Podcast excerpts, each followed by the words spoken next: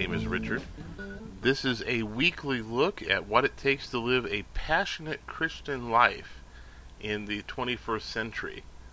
It's our goal to encourage and inspire each other to become people who are glorifying to God, who are more and more like Jesus, and who are witnesses to the power and the reality of God's Spirit and God's life in our life.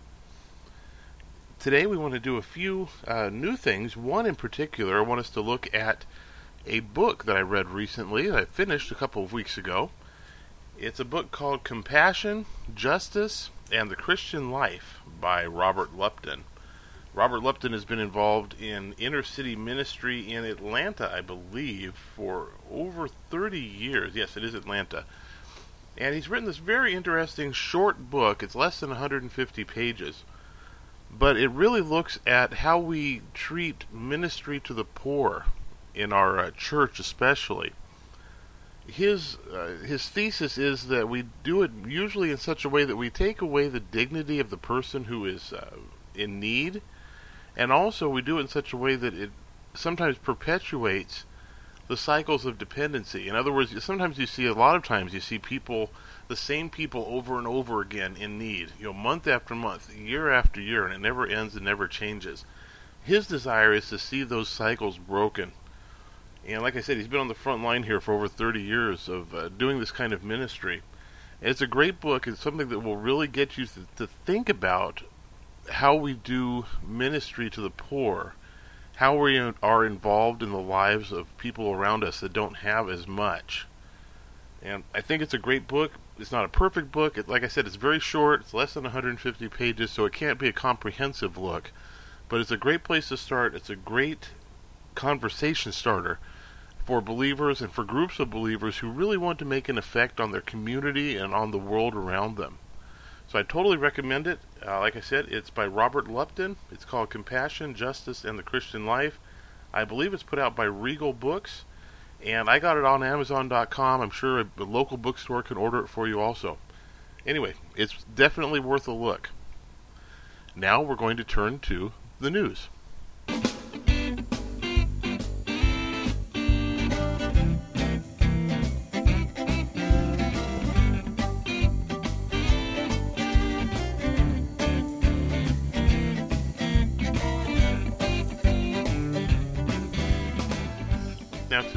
News story, and remember when I look at the news, it's not necessarily the most important or the biggest stories of the day, but it's stories that especially talk about how Christianity and how Christians are relating to the culture around them, to the people that they come in contact with on a daily basis. Uh, so this story fits into that uh, category pretty well, and it also might become a very important story. Uh, this is from the Christian Science Monitor of October 4th, 2007. It's a uh, story entitled Are U.S. Troops Being Force Fed Christianity? by James Lampman from the uh, CSM. Let me read a couple of paragraphs of it here for you. At Speicher Base in Iraq, U.S. Army Specialist Jeremy Hall got permission from a chaplain in August to post flyers announcing a meeting for atheists and other non believers. When the group gathered, uh, Specialist Hall alleges his Army major supervisor disrupted the meeting and threatened to retaliate against him, including blocking his reenlistment in the Army. Months earlier, Hall charges he had been publicly berated by a staff sergeant for not agreeing to join in a Thanksgiving Day prayer. On September 17th, the soldier and the Military Religious Freedom Foundation, the MRFF, filed suit against Army Major Freddy Welborn and U.S. Secretary of Defense Robert Gates. They charged violations of Hall's constitutional rights, including being forced to submit to a religious test to qualify as a soldier. The MRFF plans more lawsuits in coming weeks, says Michael Mikey Weinstein, who founded the uh, military watchdog group. I just giggle when an adult is nicknamed Mikey. Anyway, um, the aim is to show there is a pattern of practice and practice of constitutionally impermissible promotions of religious beliefs within the Department of Defense. Uh, the story goes on to say that uh, many agree that there's a need for this watchdog group, but they question the conspiratorial view and some of its tactics. They say that religious uh, dealing with religious issues is a complex matter, and the military is trying to adjust them appropriately. Weinstein insists that uh, there are improper actions at high levels that infringe on social. Let me try that again. Infringe on soldiers' rights, and also send a wrong message to people in the Middle East that those in the U.S. military see themselves engaged in Christian warfare. You know, this caught my attention for several reasons. Uh, one is because I think that we find ourselves in a place where we really have to be careful uh, because there are a lot of people that are not believers and who are vocally not believers uh, in every area of our lives. And so we walk a fine line between being offensive because our manner and because our uh, our attitude is arrogant and becoming offensive because the gospel is going to be offensive to some people. It seems that Mikey, uh, the uh, person who started the MRFF, if you read through the uh, the story, and I'm going to give a link to it on our blog site. But uh, it seems like he's got uh, a problem with any kind of religious, uh, especially Christian, displays on military bases.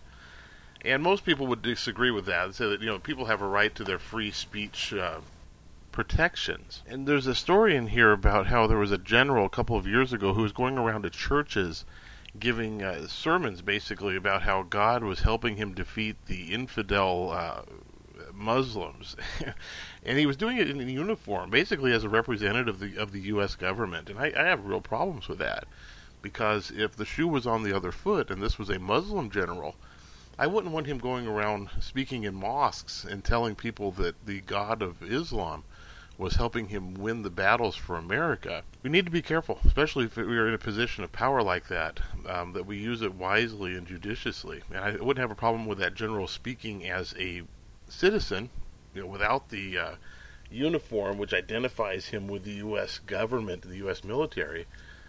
But I do have a problem if he's, um, again, using his uh, position to uh, force people to listen and to put, give more weight to his views because he is a believer who also happens to be a general. Anyway, my hope in this case is that we will see people freely able to give their religious beliefs, and frankly, I hope that we can be people who will whose lives will show the truth and the power of the claims that we make about Christianity. So we need to, uh, to re- reach this on two different levels, I believe. One, on the level of ideas, we need to be ready to share our faith and to defend our faith when it's necessary. And two, we need to be people who live as people of God. A lot of people don't believe in us because they don't see the reality of, of the truth of what we say in our lives.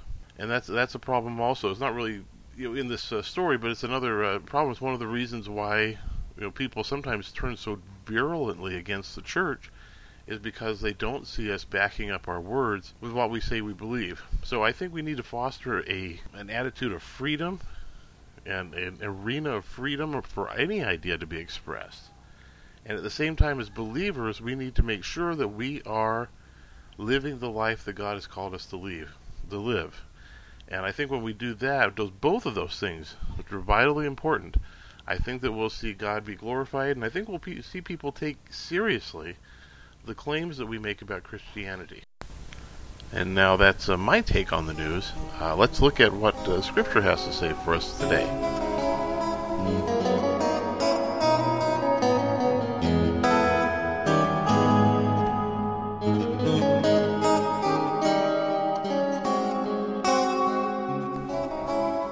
Okay, let's look at a passage from God's Word. I've been reading through the Gospel accounts of the life of Christ and just reading a little just the words of Jesus because sometimes I get so busy reading other things. You know, I love books, but I get so busy reading other things and reading about the Lord that I forget sometimes just to read and see what Jesus actually had to say for himself and about himself. And this passage I was uh, looking at uh, was from uh, Mark chapter 5, and the story is also in Luke and in uh, Matthew. But in Mark 5, uh, the first 17, 18 verses, 19, really about the first 20 verses of Matthew chapter 5, it talks about a demon possessed man in the land of the Gerasenes, or the Gadarenes, as it's called in Matthew. And I was just reading this passage and thinking about how it is that sometimes we can be so close to God and to God's work in our lives and the lives of others, and yet completely miss out. Uh, the story, if you don't remember it, is a story of a man who was demon possessed. He lived in the, the tombs, it says, and no one could bind him. I guess they tried to uh, chain him up to keep him from being a danger, I guess, to himself and to others. But he was so strong that nobody could subdue him, and he just uh, would just live amongst the tombs. It says he would cry out and cut himself with stones. And Jesus heals him. Uh, he has a number of demons in him. Jesus causes the demons to uh, go into a herd of pigs. They go down a steep hill and drown in the uh, in the sea, and um, they're in the lake, I guess, the lake of uh, Galilee, the Sea of Galilee and uh, it just it the, response is what really interests me because the, the people who are tending to the pigs run into the country run into the town in the countryside in uh, verse 14 of this uh, chapter. And the people come out to see what happened. When they see Jesus it says in verse 15 when they came to Jesus they saw the man who had been possessed by the legion of demons sitting there dressed in his right mind and they were afraid you know, this was a guy that they knew. They knew this guy was a danger. They'd been knowing him all their lives, probably. Um, and they were afraid, it says. And verse uh, 16 says, Those who had seen it told the people what had happened to the demon possessed man and told about the pigs as well. Then the people, this is the part that just floors me, then the people began to plead with Jesus to leave their region. And it just, it was remarkable to me because here are people who had seen the very power of God casting out demons, healing a man that they knew for a fact there was something wrong with. And now here he is in his right mind, sitting at the foot of the Savior. And their response is, Please leave our town. We don't want you around here anymore. And Jesus does. You know, Jesus is, uh, you know, does exactly what they ask him to do. Says that Jesus gets in a boat, and uh, you know he goes around, goes down to the other side of the uh, lake. But it's just, uh, again, it's fascinating to me that they could be that close to the power of God and miss it. Be that close to the Savior Himself and miss miss what they were, uh, what He was about. Uh, and it just it strikes me that maybe there's a chance that even us as believers we can do the same thing. That we can miss out on God's work and on God's uh, presence in our lives. And I wonder how that can happen. I mean, you know, we, we are believers. We have the Holy Spirit in us. We have uh, Jesus Himself uh, working in us and for us. And yet, I wonder if sometimes we miss it. I wonder if sometimes we are blind to God's work in our lives and the lives of people around us. Uh, you know, there's a reason why Revelation 3:20 is in the Bible, and a lot of people use that as a verse for salvation for people who aren't saved. But really, Jesus is talking to those of us who are saved, and he's saying, you know, I'm standing at the door and knocking, and if you'll open it, I'll come in and fellowship with you. And I think there's a reason why he feels like he has to say that, even to his own people. You know, how do we miss out on God's work? I think, you know, sometimes because it's so unexpected. Uh, you know, this guy had been there all of his life. He'd been there probably at least for a good portion of his life. He'd been there for years, no doubt. Demon possessed. They couldn't figure out what to do with this guy. And all of a sudden he's healed, and they don't know what to do. It's totally unexpected. It's out of their their realm of experience. You know, I always look at the uh, the study that came out not too long ago, the survey that came out amongst for people who attend church regularly, and in that survey, seventy percent of them said they don't expect to encounter God when they go to services on Sunday morning. You can't imagine that. They don't ex- expect God's presence there in their Sunday morning worship service. And I wonder if God showed up, and maybe He does show up and they don't recognize it, but I wonder if God showed up one Sunday morning, if they would even know that He was there, because it's unexpected. And uh, we don't know if he if it's out of our experience and what's going to happen. You know, when this Jesus that shows up, and sometimes he does things that are kind of strange, like he casts out demons and he throws them into a uh, into a group of swine. So if Jesus is doing such odd and unusual things, are we going to be able to catch it? Are we going to be able to see what God is doing? So I think sometimes it's so unexpected, and we're not tuned in to looking at and for what God is doing that we miss it. Uh, Wayne Jacobsen in his podcast said something great a couple of weeks ago where he says that we live with expectations, but we don't live with expectancy. You know, we have a, a list of things that we want God to do for us, but we're not living with the expect with the expectancy that God is going to do something great and wonderful in our lives. And I think we need to recover that a little bit. I think also sometimes it's inconvenient when God's at work. You know, for these pig farmers and these pig uh, they're not shepherds, pig tenders, whatever you call a person who tends a pig. It was inconvenience. They lost their, their whole flock, their whole uh, herd. They lost. And for us, sometimes we don't want to give up something, or we don't want to do something that God might call us to do. Uh, but you know, this guy, the man who was demon possessed, would have left everything. In fact, it says in verse 18 is that it says as Jesus was getting into the boat, the man who had been demon possessed begged him to go with him. But Jesus said no. In fact, Jesus sends him on his way. And so, but this is the second part of it. If we see God at work, we see what God is doing, and we get a real touch from Him, the possibilities are endless. Now look at this guy. He's been demon possessed for years. His life was a shambles. One touch from Jesus, one real encounter with Jesus, and his life is completely different and completely better, more amazing than anything he could possibly imagine.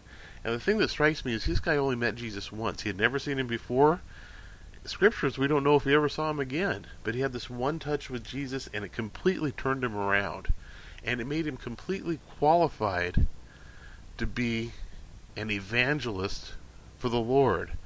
Here's what Jesus says to him Jesus uh, did not let him go with him. But he says, this is what Jesus says Go home and tell your family, tell them how much the Lord has done for you, and how he has had mercy on you. And verse 20 says, So the man went away and began to tell in the Decapolis, which is a tw- 10 city area, how much Jesus had done for him, and all the people were amazed. So here's this guy that's only met Jesus once, as far as we know, doesn't meet him again, and yet he affects a 10 city area because of why? Because he had a real, authentic encounter with God. You know, it makes me wonder if the reason why we need all the training programs and all the discipleship programs and all the evangelism programs is because so many of us do not have and have not had a real touch with the Lord. Uh, and that that might sound harsh to some people, uh, and I hope it doesn't. I hope it's not. I hope it's not true. But I wonder if it is. I wonder if that's why sometimes I'm not motivated to do something, and a lot of people I know aren't motivated to do something for the Lord is because we haven't received that real, honest, powerful touch from Him. This man did, and he went out and he blew away ten cities. They said they were all amazed when they'd heard what Jesus had done for them. And man, isn't that the most powerful testimony, the most powerful witness of all? Is the witness of what Jesus has done for us. Man, there's no refuting that. If Jesus is really at work in our lives, that there's no refuting and no disagreeing with the fruit that people see in us. And that's what happens with this guy. You know, and he has one message. You know, this guy didn't have a whole list of sermons that he could uh, count on. He had one message. That message was Jesus changed my life. And I think that's a great message. And I, I just pray for myself and for all of us that we can have that same message and that same fire and even without the training and the programs and all those things that sometimes we depend upon, that God can use all of us to reach the people around us. It's a great responsibility, but it's a great opportunity. And all we need to do is just look for a touch from the Savior. And you know, He's not going to treat us badly. You know, the Bible says that it's His good pleasure to give us the kingdom. And you know, I just pray for myself and for all of us that we'll just learn again to look for Him and look to Him and look to have that relationship with Him so that we can go to others and say, This is what God has done for me. This is what Jesus is doing for me in my life. And I want people to know, like they did for Moses, I want people to know in my life to look at me and say, That man's been with the Savior. And I hope he can do that for me, and I hope he'll do that for you too. Well, you know, that's all I have for this week. It's been great talking to you. I hope that you've been blessed and encouraged If you have any comments or questions, you can look us up at the uh, website or the blog uh, site, which is notesfromtheway.blogspot.com, or my email address, which is nftw, as in Notes from the Way, at sbcglobal.net. Until next time, I just pray that the Lord will be with you. God bless.